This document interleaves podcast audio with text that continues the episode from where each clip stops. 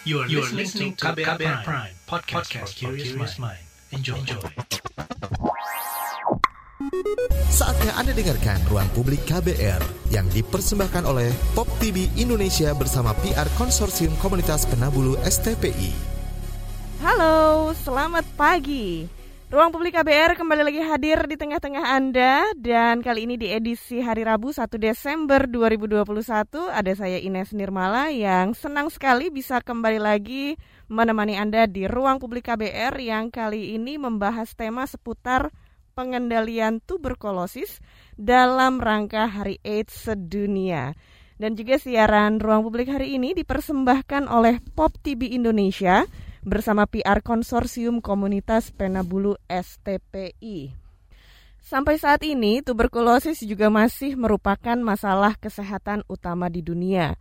Menurut Global Report WHO, pada tahun 2012 diperkirakan 8,6 juta orang terjangkit tuberkulosis dan 1,3 juta orang meninggal karena tuberkulosis, termasuk 320 ribu kematian di antara orang dengan HIV positif.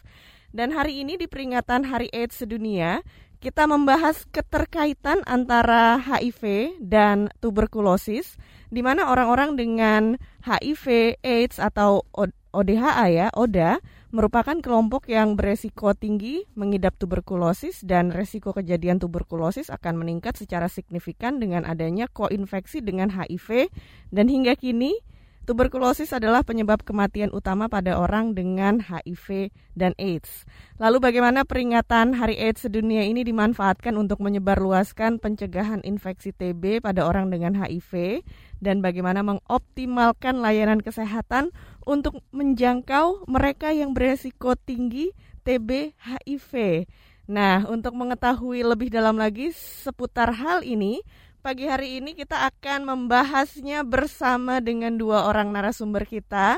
Yang pertama adalah Dr. Tiffany Tiara Pakasi MA, Koordinator Substansi Tuberkulosis Kemenkes RI. Selamat pagi Dr. Tiara, apa kabar? Selamat pagi Mbak Ines, selamat pagi pendengar KBR dan juga Mas Yakub. Sehat-sehat. Salam Mbak sehat Ines. selalu ya dan hmm. berikutnya kita juga menyapa Bapak Yakub Gunawan, Ketua Sub Working Group TB HIV. Selamat pagi Pak Yakub. Ya, selamat pagi Mbak Ines. Uh, salam sehat selalu untuk uh, pendengar KBR 68H dan selamat pagi Dokter Tiara di sana. Selamat pagi. Ya. Iya. Dan langsung saja saya mau berbincang dengan Dokter Tiara dulu nih di peringatan Hari AIDS sedunia ini apa yang mau disampaikan Baik. Dokter? Baik, jadi Mbak Ines di peringatan Hari AIDS Sedunia ini uh, mungkin uh, semua pendengar ya perlu tahu bahwa uh, AIDS atau pertamanya mungkin terinfeksi virus HIV dulu ya itu kan dia menurunkan uh, daya tahan tubuh ya. Nah itu satu. Di sisi lain, Indonesia ini adalah negara dengan beban tinggi penyakit tuberkulosis, di mana tuberkulosis ini adalah kalau bahasa uh, kedokterannya mungkin dibilang infeksi oportunis. Artinya, nah sudah menurunkan daya tahan tubuh seseorang, maka tuberkulosis akan mudah masuk.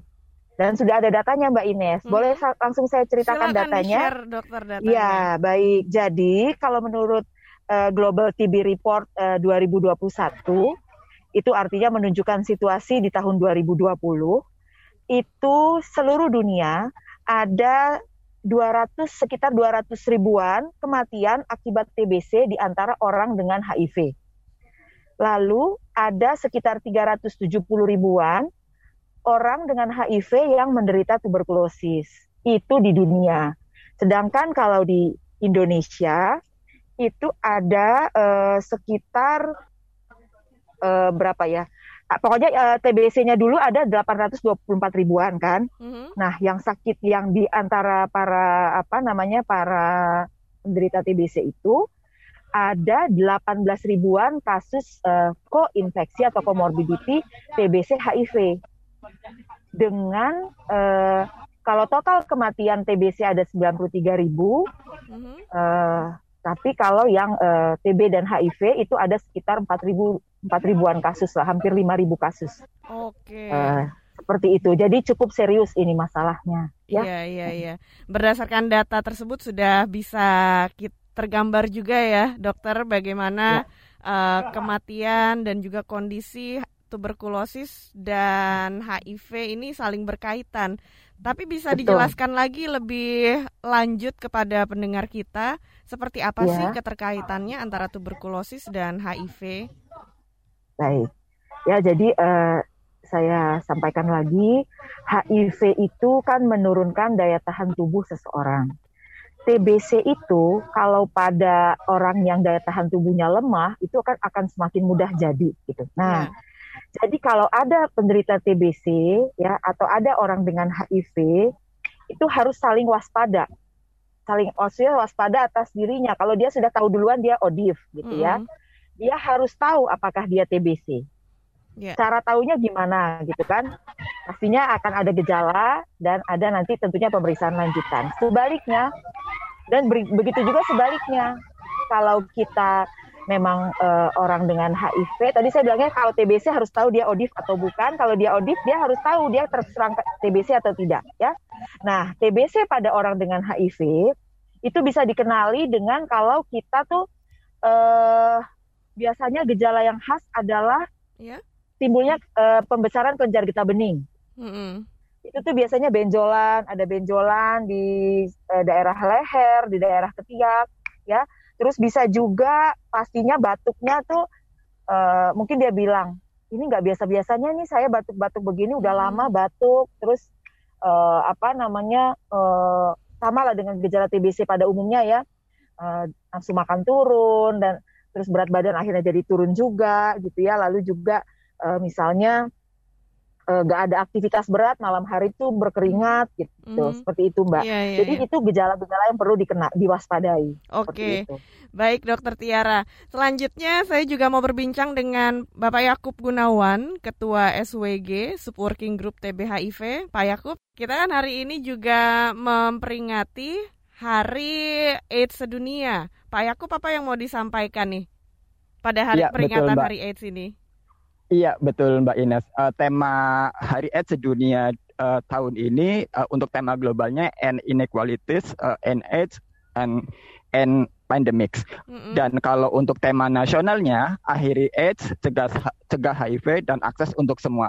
Ini menyambung dengan yang tadi disampaikan oleh uh, Dr. Tiara bahwa sudah saatnya kita bersama-sama uh, apa mengatasi uh, gap ketidaksetaraan, terus kemudian sama-sama mengakhiri uh, apa namanya AIDS dan mencegah uh, HIV baru uh, pada kelompok rentan dalam masa-masa uh, sulit saat, kita uh, saat ini di masa pandemi COVID-19 ini. Jadi saya kira uh, apa uh, sinergi kerjasama antara uh, pemerintah dengan multisektor, multisektor bisa swasta, bisa komunitas dan bisa media saat ini uh, ini kita bisa bersama-sama untuk bersama-sama uh, untuk end AIDS pada saat bersamaan uh, kita juga uh, kita juga bisa uh, apa campaign untuk NTB. Jadi ada saling keterkaitan Mbak Ines. Iya. Ya. Nah, tapi boleh kita juga diceritakan siapa itu subworking group TBHIV ya, Pak Yakub dan apa sih yang dilakukan berkaitan uh, dengan perhatian terhadap tuberkulosis dan HIV? Iya, subworking group ini dibentuk karena untuk merespon isu uh, spesifik uh, TB HIV. Jadi uh, seperti tadi disampaikan Dokter Tiara banyak sekali Eh, teman-teman uh, kita yang ODIF uh, yang masih sakit TB karena tadi disampaikan dokter Tiara juga salah satu infeksi terbanyak saat, uh, salah satu juga adalah saat ini pada teman-teman uh, infeksi penyerta pada teman-teman ODIF adalah tuberkulosis. Artinya kemudian kami uh, Subworking Group ini dibentuk untuk uh, membuat satu strategi program bersama dengan pemerintah dengan dokter Tiara uh, di Subdit TB kemudian dengan Subdit uh, HIV di Kementerian Kesehatan di mana Subworking Group ini beranggotakan ada development partner ada seperti WHO, UNAIDS dan komunitas bersama-sama menentukan strategi apa yang paling uh, paling apa namanya uh, paling cost efektif, paling ramah uh, pasien dan mudah diakses oleh teman-teman uh, ya penerima manfaat supaya uh, apa namanya pada uh, pada akhirnya antara AIDS dan TB uh, kita bisa uh, melakukan berbarengan. Ya, Demikian ya. Oke, jadi uh, juga banyak ya yang dilakukan bersama pemerintah untuk bersama-sama uh, memberikan penanganan bagi tuberkulosis dan HIV itu ya? Betul, uh, kami tiga bulan, eh, hampir satu bulan sekali kami uh, apa uh, virtual meeting pada masa-masa pandemi ini. Uh, dalam tiga bulan sekali kita melihat progresnya, apa saja capaian-capaian Indonesia saat ini di isu TB HIV khususnya, karena topik hari ini adalah TB HIV. Terus hmm. kemudian uh, seperti kita ketahui, uh, Dr. Tiara di subdit TB dan uh, ada subdit HIV juga, uh, uh, mereka juga dalam uh, apa namanya, dalam dalam forum uh, penerima dana skema Global Fund sehingga dalam skema Global Fund itu ada beberapa komponen intervensi TB HIV. Nah, kami di Subworking Group apa terus mendampingi dan terus berkomunikasi dengan harapan bahwa uh, isu TB HIV ini uh, terus terpantau, terus kemudian hal-hal apa yang masih menjadi hambatan di lapangan dan kemudian pada saat itu juga kita menentukan strategi apa yang kira-kira untuk perbaikan ke depan. Oke. Demikian Pak Ines. Pak Yakub boleh dijelaskan juga kenapa uh, eh, HIV perlu diwaspadai pada orang dengan TB dan apa yang meningkatkan faktor resikonya juga? Ya, uh, nyambung dengan yang tadi disampaikan oleh Dokter Tiara barusan, karena ya. uh, saat ini uh, dua komponen kalau kita dalam bicara konteks TB HIV itu ada ada dua pintu dari sisi pintu TB dan sisi pintu HIV. Kalau uh, di sisi pintu TB itu uh, kita berharap semua pasien TB yang ditemukan oleh uh, apa uh, jejaringnya dokter Tiara nih, jadi tahu tentang status HIV-nya, mm -hmm. gitu. Itu di layanan. Nah nanti mereka pasien TB yang tahu uh, status HIV-nya uh, secepatnya mendapatkan akses pemeriksaan, uh, uh, mendapatkan akses pengobatan uh, HIV atau ARV. Nah, untuk dari sisi pintu HIV, semua teman-teman ODIF yang ditemukan itu juga dilakukan screening TB dan dilakukan pemeriksaan TB. Dan jika sudah uh, sudah ketemu pasien TB-nya, secepatnya juga diobatin dengan menggunakan pengobatan TB yang yeah. juga sudah disediakan oleh pemerintah. Nah, pada saat uh, teman-teman ODIF yang tidak sakit TB kena TB gitu. Mm -hmm. Oke, baik. Ini ada selanjutnya pertanyaan dari pendengar kita lewat YouTube ya, dari Wikan di Bekasi. Ini pertanyaannya penyebab atau pemicu dua penyakit ini kan berbeda. Apakah mengobati dan terapinya juga berbeda? Mengapa tidak fokus kampanye satu-satu gitu ya? Tapi ini nanti bisa dijawab setelah jeda ya, Dokter Tiara dan juga Pak Yakub. Kita akan kembali lagi setelah yang berikut ini. Masih Anda dengarkan Ruang Publik KBR yang dipersembahkan oleh Pop TV Indonesia bersama PR Konsorsium Komunitas Penabulu STPI. Commercial break.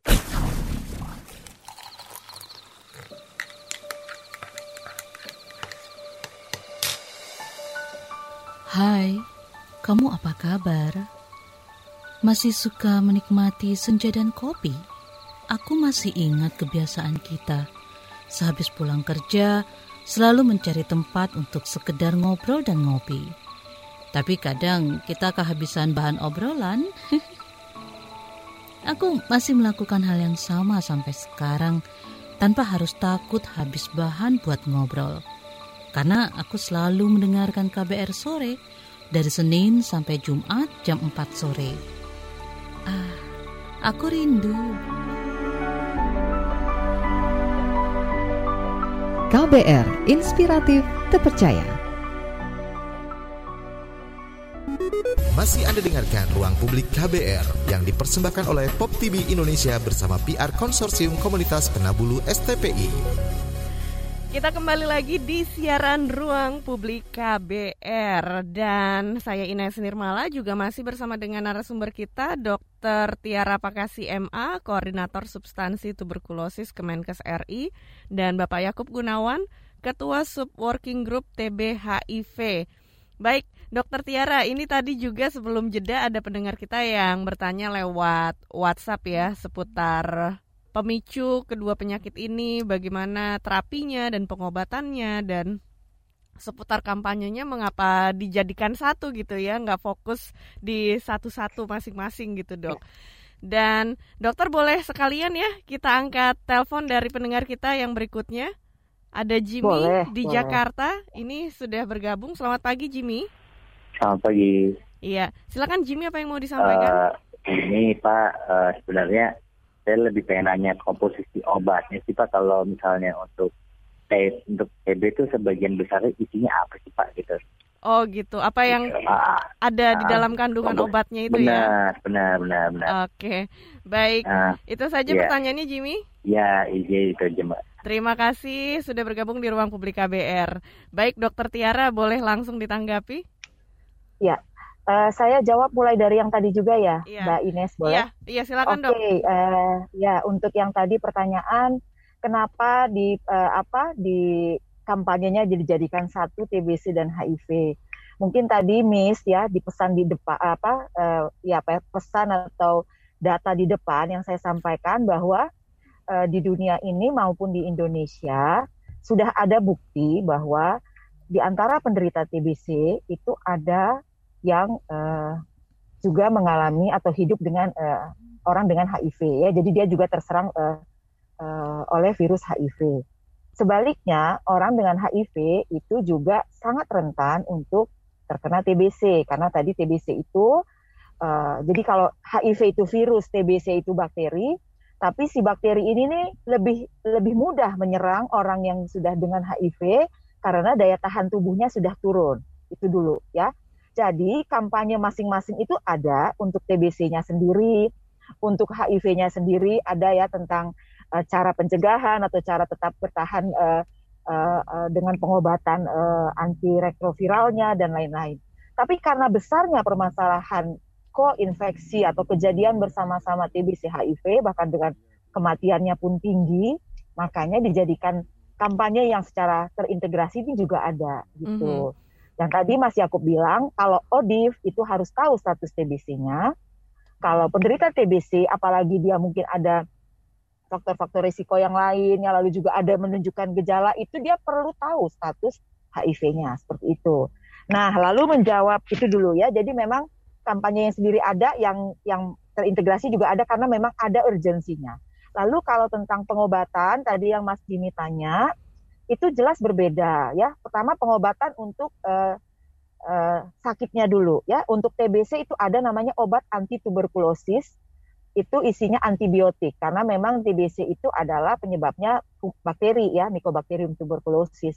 Sementara HIV itu kan masuknya adalah human immunodeficiency virus ya atau HIV dikenalnya sehingga tata laksananya aja eh, tata laksananya adalah dengan eh, uh, antiretroviral ya obat antivirus soal dosisnya dan lain-lain itu nantinya pastinya lebih rinci bisa dijelaskan oleh pemberi layanan kesehatan Mhm. uh, komposisinya karena obatnya cukup banyak gitu jenisnya gitu ya mungkin nanti kita nggak nggak udah kayak kuliah kedokteran kalau di Iya sini dok. tapi Oke. obat itu yang jelas untuk TBC itu harus diminum tuntas sampai dinyatakan selesai oleh eh, petugas kesehatan.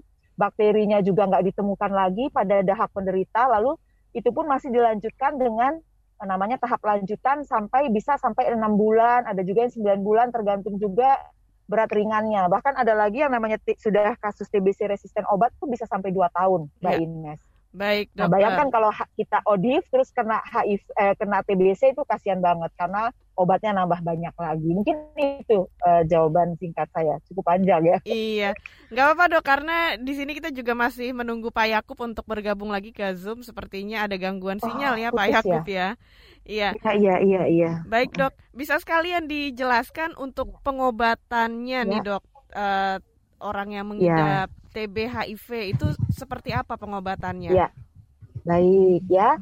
Jadi kalau dia eh, sudah orang ODIF, ODIF orang dengan HIV dan dia mengalami TBC, maka eh, kalau dia itu apa namanya sudah ketahuan ya TBC, dia akan diobati eh, pakai obat anti tuberkulosis. Itu saya sudah bilang. Lalu itu nanti ada ketentuannya lagi. Kalau dia itu lagi minum obat antiretroviral, lalu dia ketahuan TBC, maka nanti diatur juga jarak pemberiannya dan lain-lain itu tapi jangan atur sendiri, mendingan ke Mm-mm. fasilitas kesehatan, pemberi Mm. layanan, dan itu nanti ditentukan caranya gitu ya, diajarin gitu. jangan uh, jangan kita ngatur sendiri nanti salah karena ada efek samping obat juga lalu juga kita bicara uh, interaksi obat sehingga memang ada ketentuan-ketentuan yang Mbak Ines ya iya. itu itu untuk obat penyakitnya iya. nah satu lagi gini kalau dia sudah tahu dia minum uh, obat antiretroviral lalu dia sudah dicek ternyata dia TBC-nya negatif nih Mm-hmm. Maka pada mereka-mereka teman-teman ODIF yang tidak TBC itu diberikan terapi pencegahan tuberkulosis. Oke. Okay. Itu ada lagi obatnya. Ini hmm. supaya dia nggak jadi nggak jadi sakit TBC. Hmm. Ya. Uh, Oke. Okay. Hmm, Tapi gitu. yang jelas ketika seorang uh, Oda mengidap tuberkulosis, hmm. tuberkulosisnya itu bisa disembuhkan ya dok ya? Ya, insya Allah bisa.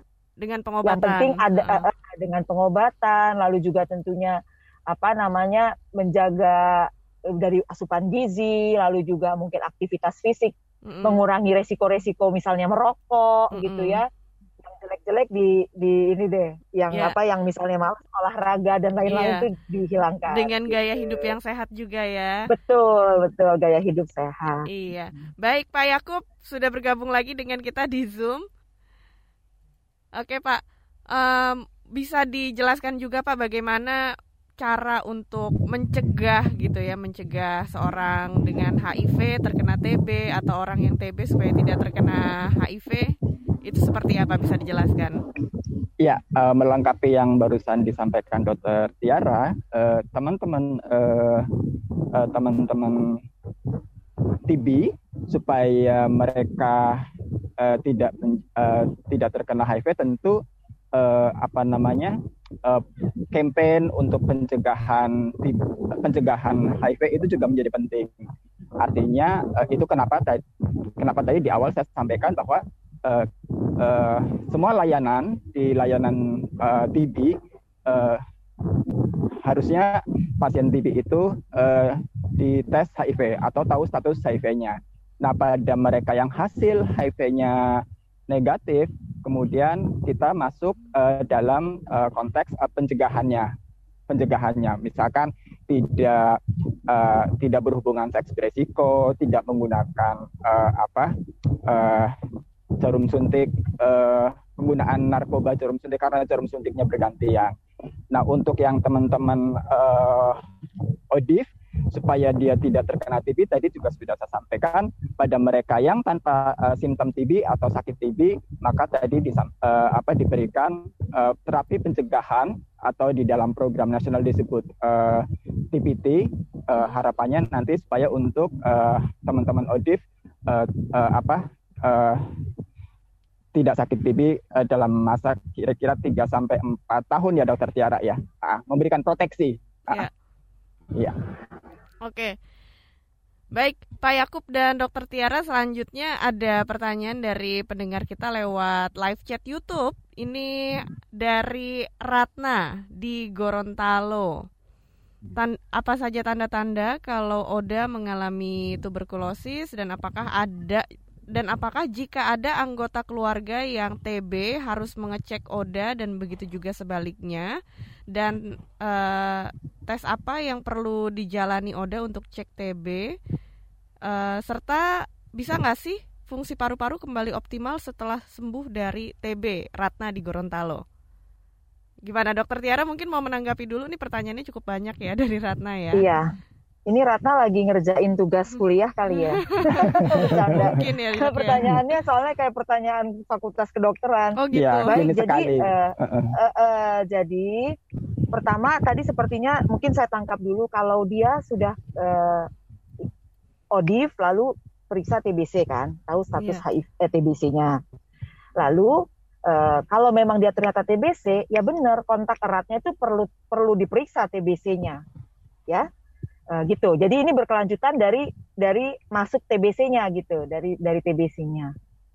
Seperti itu uh, ya Ratnanya. Jadi jadi kayaknya saya tadi nangkep nanti kalau ada yang TBC kontak eratnya diapain gitu. Nah, itu diperiksa TBC-nya. Mm-hmm. Sementara kalau misalnya dia uh, apa namanya ODIF, lalu juga dia punya kontak rumah serumah dan lain-lain, itu sih menurut saya selama dia menerapkan ter, uh, apa pola hidup yang uh, sehat gitu ya maksudnya yang tadi dijelaskan Mas Yakub tuh misalnya uh, apa uh, hubungan seksual yang uh, tidak berisiko, tidak berisiko dan hmm. lain-lain. Lalu juga uh, tidak tukar uh, misalnya dia penas apa uh, pengguna jarum istilahnya pengguna jarum Penggun, suntik pengguna gitu ya, narkoba itu, yang pengguna narkoba itu nggak tukar-tukaran jarum dan lain-lain. Yeah. Artinya ya dia sih relatif terlindungi dari uh, HIV gitu. Ya.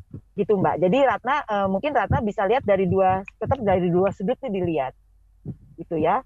Lalu tadi pertanyaan selanjutnya apa? Obatnya ya? Eh, gejalanya uh, ya? Gejala dulu, dokter. Oke, okay, jadi tadi itu uh. kalau misalnya dia odif, dia tuh perlu perlu uh, perlu curiga misalnya tadinya dia tuh udah uh, kan odif itu apalagi kalau sudah dapat akses ke udah atau udah menerima terapi antiretroviral hmm. itu bisa hidup biasa-biasa aja gitu. Tapi saat tiba-tiba TBC masuk, itu tuh dia bisa tiba-tiba batuknya lama. Lalu yang saya bilang tadi ada benjolan kelenjar getah beningnya, ada demam sumeng-sumeng malam hari, lalu hmm. keringat yang tanpa aktivitas dan lain-lain. Jadi gitu. Jadi memang harus yang namanya ODIF itu ya kalau kita ODIF kita harus rutin mengecek uh, apa harus tahu status uh, eh, TBC kita gitu. Yeah. Dan kalau kita tidak sakit TBC, kita tidak terkena TBC, maka selanjutnya adalah tadi terapi pencegahan tuberkulosis. Cuman ini mungkin kalau didengerin di sekali di radio tuh eh, nggak uh, cukup. Jadi anjuran saya sih ya kunjungi vaskes terdekat, lalu bisa konsultasi lebih lanjut gitu sih Mbak Ines. Iya. Atau mungkin Misalnya, ada iya. uh, website gitu yang bisa dikunjungi. Oh iya, jelas bisa bisa di sekarang mana? itu uh, bisa di TB Indonesia. Oke. Di situ ada okay, banyak informasinya uh, ya dok ya. Banyak informasi ya uh, di website itu. Nggak perlu langsung masuk ke website, di Google aja dulu TB Indonesia nanti dia no ini pop up. Oke baik. Dan satu lagi tadi pertanyaannya fungsi paru-paru bisa kembali optimal? Oh iya. setelah nah masalah fungsi paru-paru itu bisa sembuh optimal itu tergantung banyak hal. Yang pertama pengobatannya bagi, saat pengobatan dimulai itu sudah sejauh mana kerusakan paru-parunya. Tentunya semakin terlambat mulai pengobatan, fungsi paru-paru juga mungkin ada yang sudah rusak permanen, itu otomatis tidak bisa balik mm-hmm. sempurna. Tapi kalau masih di awal istilahnya paru-parunya itu belum terjadi parut gitu ya, belum ada kayak luka uh, scar gitu, mm-hmm. itu masih mungkin yeah. dengan obatnya pengobatan sampai sembuh lalu juga nanti ada fisioterapi dan lain-lain. Jadi tergantung uh, derajat keparahan saat uh, mulai pengobatannya ya. Oke. Okay. Baik, Dokter Tiara dan Pak Yakub, kita akan lanjutkan lagi siaran Ruang Publik KBR setelah jeda. Jangan ke mana-mana, tetap di Ruang Publik KBR. Masih Anda dengarkan Ruang Publik KBR yang dipersembahkan oleh Pop TV Indonesia bersama PR Konsorsium Komunitas Penabulu STPI. Masih di siaran ruang publik KBR yang pagi hari ini mengangkat tema pengendalian tuberkulosis dalam rangka Hari AIDS sedunia.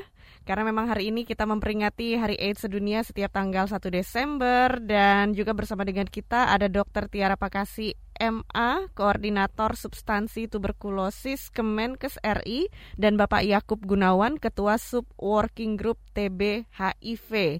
Siaran Ruang Publik KBR nantinya juga bisa Anda dengarkan lagi secara utuh lewat podcast di www.kbrprime.id. Anda bisa pilih Ruang Publik. Baik, selanjutnya saya mau ke Pak Yakub nih. Tadi uh, bersama dengan Dokter Tiara kita juga sudah uh, membicarakan pengobatan TB HIV yang memang butuh waktu lama ya pengobatannya ya dok ya. Nah, kalau dari uh, Pak Yakub bisa dijelaskan apa yang diperlukan agar pengobatan TB HIV ini berhasil gitu. Mungkin ada banyak orang yang ketika di tengah jalan sudah uh, nggak mau melanjutkan pengobatan atau jadi pengobatannya uh, setengah-setengah gitu. Apa nih yang diperlukan agar pengobatannya berhasil? Ya, uh, untuk pengobatan TB uh, durasinya katakanlah 6 sampai 9 bulan tergantung uh, apa namanya kondisi pasien.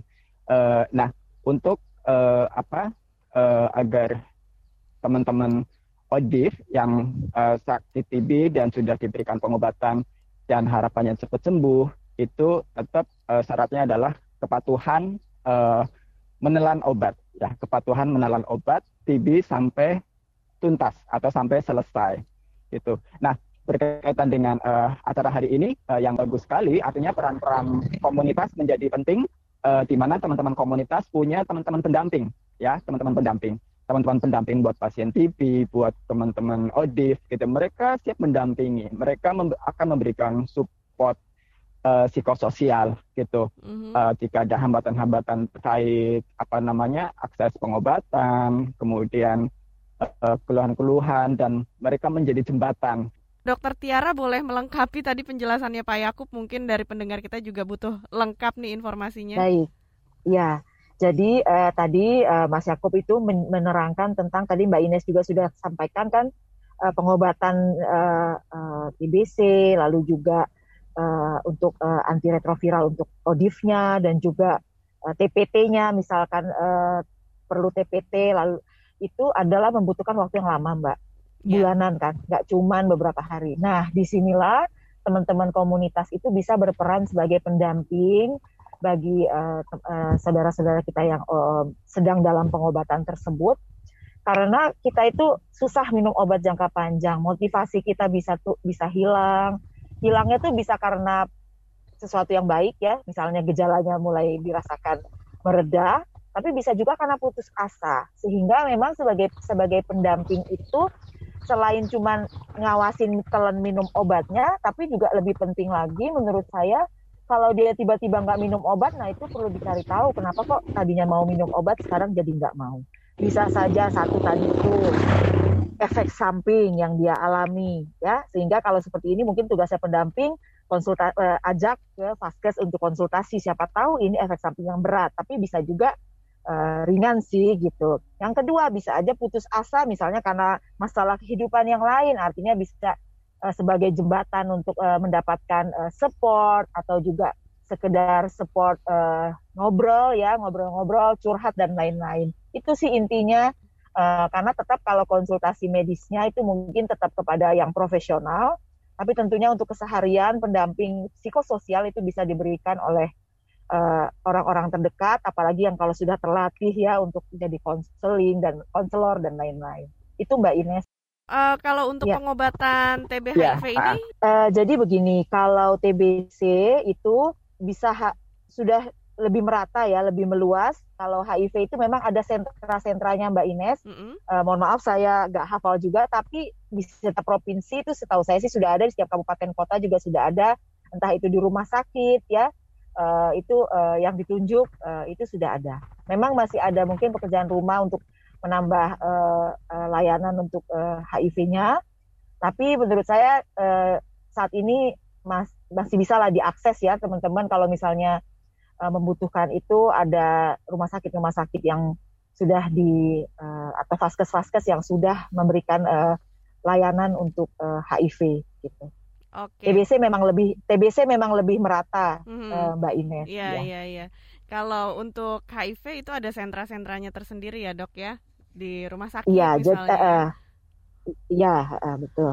Oke, baik. Pak Yakub, mudah-mudahan ini sinyalnya bisa lancar nih, Pak. Iya. Oke. Oke, Pak. Ini ada komentar ya dari pendengar kita lewat live chat YouTube dari Deden Chandra. Penanggulangan TB hmm. diperlukan sinergi pemerintah dan masyarakat keberhasilan penanggulangan TBC tidak terlepas adanya peran masyarakat yang diupayakan melalui proses pemberdayaan masyarakat itu ya kata Deden Chandra. Kalau dari Pak Yakub dan juga teman-teman dari subworking group uh, eh, TBHIV apakah juga ada uh, melakukan pendampingan terhadap pasien TBHIV dan apa yang dilakukan untuk mendukung pemerintah dalam penanganan TBHIV ini? Iya, terima kasih Pak Chandra untuk pertanyaannya. Uh, di dalam uh, kami di Subworking Group kemarin baru menyelesaikan uh, rancangan uh, rencana aksi nasional TB HIV untuk tahun uh, uh, apa uh, yang terbaru di mana di situ uh, terlihat jelas peran komunitas dalam hal ini pendamping itu menjadi juga bagian dari uh, sistem ya uh, sistem yang tidak terpisahkan untuk membantu pemerintah untuk uh, apa sama-sama untuk N AIDS dan NTB gitu. Jadi nanti harapannya uh, ke depan uh, makin banyak teman-teman komunitas lewat uh, teman-teman pendamping bisa kontribut banyak untuk mendampingi uh, pasien TB dan teman-teman ODIF kita. Uh, harapannya nanti uh, mereka yang uh, sakit TB uh, bisa disembuhkan dan yang uh, teman-teman ODIF uh, menjadi uh, apa namanya stabil uh, atau kemudian bisa produktif kembali uh, uh, apa aktivitasnya. Demikian Mbak Ines. Iya, baik. Dan uh, untuk menekan angka kematian gitu ya dan juga menekan angka uh, TB HIV di Indonesia. Apa nih yang sama-sama dilakukan oleh Kemenkes dan juga oleh Subworking Group? Bisa dari Pak Yakub juga dijelaskan, Pak? Oh iya, uh, di dalam yang tadi saya sampaikan rencana aksi nasional TB HIV kita sudah jelas menetapkan target, targetnya berapa, terus kemudian uh, kegiatannya apa saja. Nah ini uh, buku uh, buku rencana aksi nasional ini sebagai katakanlah uh, kitab sucinya kita ya dalam bekerja yeah. di TB HIV oleh siapa pun, baik oleh pemerintah, oleh komunitas, oleh vaskes, oleh fasilitas layanan kesehatan untuk uh, bekerja uh, apa sesuai uh, tupoksinya, tugas pokok dan fungsinya. Oh gitu. Baik, kalau dari Dokter Tiara juga bisa dijelaskan nih sinergi yang dilakukan. Ya. Betul, ya. Jadi mungkin saya melengkapi uh, bahwa RAN TB HIV itu ya rencana aksi nasional TB HIV yang sudah dikerjakan bareng-bareng tuh uh, Mbak Ines oleh mm -hmm. semua komponen yang peduli maupun pengampu ya. Yeah. Ya. Uh, memang uh, ini itu tuh memang target-targetnya atau uh, strategi kerjanya gitu ya yang jelas yang pertama itu uh, supaya semuanya bisa bergerak bareng itu kita mau memperkuat mekanisme kolaborasinya ya antara program TB HIV uh, dan juga tentunya pelaku-pelakunya. Lalu juga pastinya kita mau menurunkan beban TBC pada ODIF, mm-hmm. ya.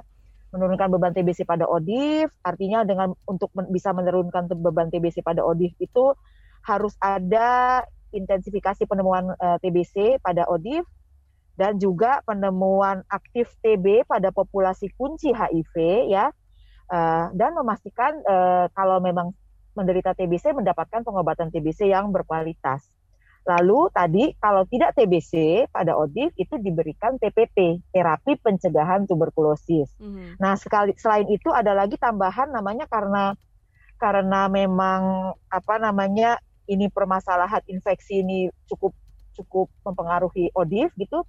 Jadi penguatan juga pencegahan dan pengendalian infeksi TBC di uh, tempat-tempat layanan uh, eh, HIV seperti itu. Jadi kita cegah juga supaya pemberi eh, jangan sampai ketularannya tuh di vaskes gitu, iya. ketularan yeah. TBC-nya ya. Mm-hmm. Nah, kalau menurunkan beban HIV pada pasien TBC-nya itu juga ada lagi. Mm-hmm. Makanya semua pasien TBC itu sebaiknya juga tahu dia tuh apalagi kalau tadi kata Mas Yakub itu dia termasuk ada uh, faktor resikonya, maka dia perlu tahu status HIV-nya. Dan juga uh, apa namanya uh, perawatan, pengobatan itu uh, dilakukanlah sesuai dengan standar dan ketentuan dan pastinya harus berkualitas. Artinya memang uh, harus kolaborasi banyak pihak, baik dari tadi saya bilang antara pengampu dan peduli, yang peduli gitu aktivisnya, uh, antara pemerintah, masyarakat, uh, uh, juga termasuk Mbak Ines dan teman-teman dalam uh. penyebar luasan uh, informasi. Mungkin itu dulu Mbak Ines. Terima iya. kasih. Baik Dokter Tiara dan Pak Yakub. Ini kita akan segera masuk jeda dulu sejenak, tapi ya. sebelumnya kita beri kesempatan bagi pendengar kita dari Grogol, Jakarta, yaitu Ibu Nur Aini untuk bergabung lewat telepon. Selamat pagi Ibu Nur Aini. Ya, selamat pagi. Iya. Saya mau bertanya nih, uh, Ibu, kalau TB itu biasanya untuk penularannya ya, itu hmm. berapa lama sih gitu? Apakah hanya bisa sehari dua hari aja kita bisa mendeteksi kalau kita juga tertular TB gitu.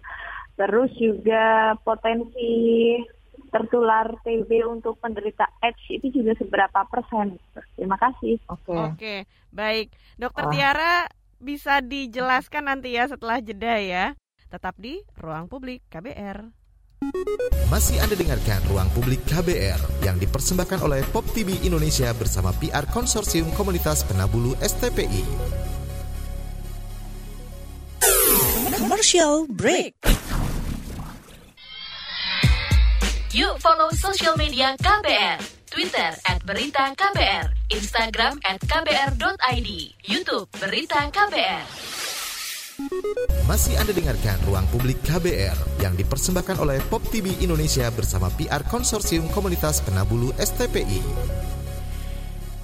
Sekarang kita sudah masuk ke bagian akhir siaran Ruang Publik KBR dan masih bersama dengan Dr. Tiara Pakasi MA, Koordinator Substansi Tuberkulosis Kemenkes RI dan juga Bapak Yakub Gunawan, Ketua Sub Working Group TB HIV. Kita masih membahas tema pagi ini pengendalian tuberkulosis dalam rangka Hari AIDS sedunia dan juga siaran Ruang Publik KBR dipersembahkan oleh Pop TV Indonesia bersama PR Konsorsium komunitas Penabulu STPI. Sebelum jeda tadi Dokter Tiara sudah ada pendengar kita yang bergabung lewat telepon bertanya seputar seberapa cepat penularan tuberkulosis, masa inkubasi mungkin yang dimaksud juga ya dok ya, dan potensi pengidap HIV terkena TB itu berapa persen sih? Silakan dok dijawab.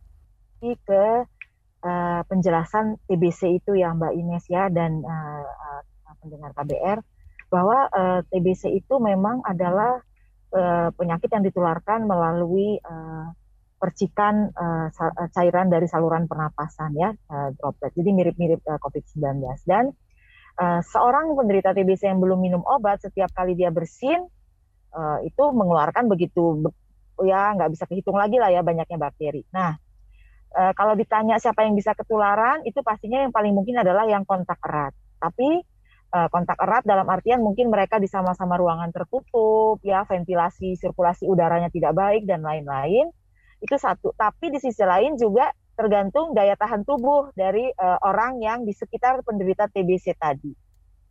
Ada yang lebih rentan, contohnya pada ODIF, pada uh, lansia, pada orang-orang dengan komorbid seperti diabetes mellitus, yang memang sudah ada penyakit pernapasan, lalu orang yang malnutrisi ya atau kurang gizi, atau juga pada orang dengan perilaku hidup seperti misalnya perokok, nah, itu bisa lebih uh, tinggi tertular uh, uh, uh, TBC-nya ya.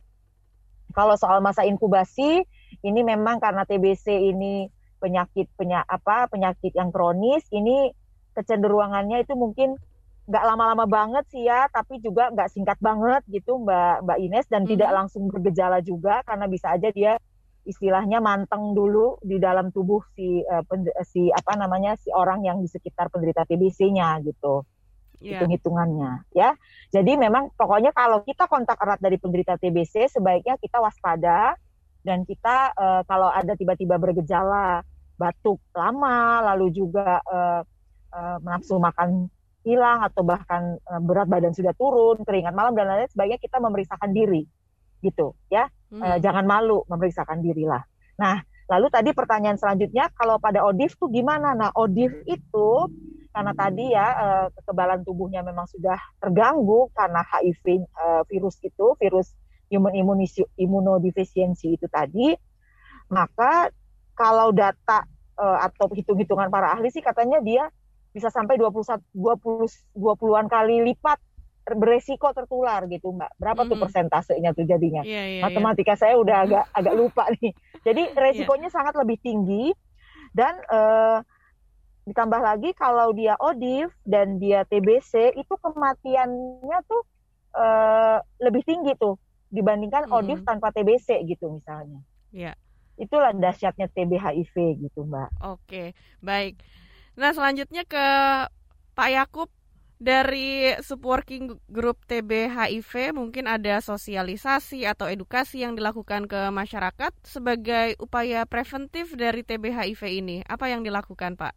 Iya, uh, kami di subworking group uh, TB HIV karena di mana di dalam uh, apa uh, kelompok kerja ini ada teman-teman komunitas juga yang terlibat dan uh, selain teman-teman komunitas ada uh, pemerintah uh, seperti Dokter Tiara dan uh, mewakili subdit TB dan kemudian ada subdit HIV termasuk development partner, ada uh, WHO dan segala macam.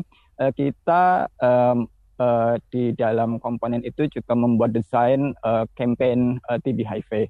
Jadi kira-kira campaign TB HIV apa yang paling tepat yang akan dapat digunakan untuk uh, disampaikan kepada masyarakat.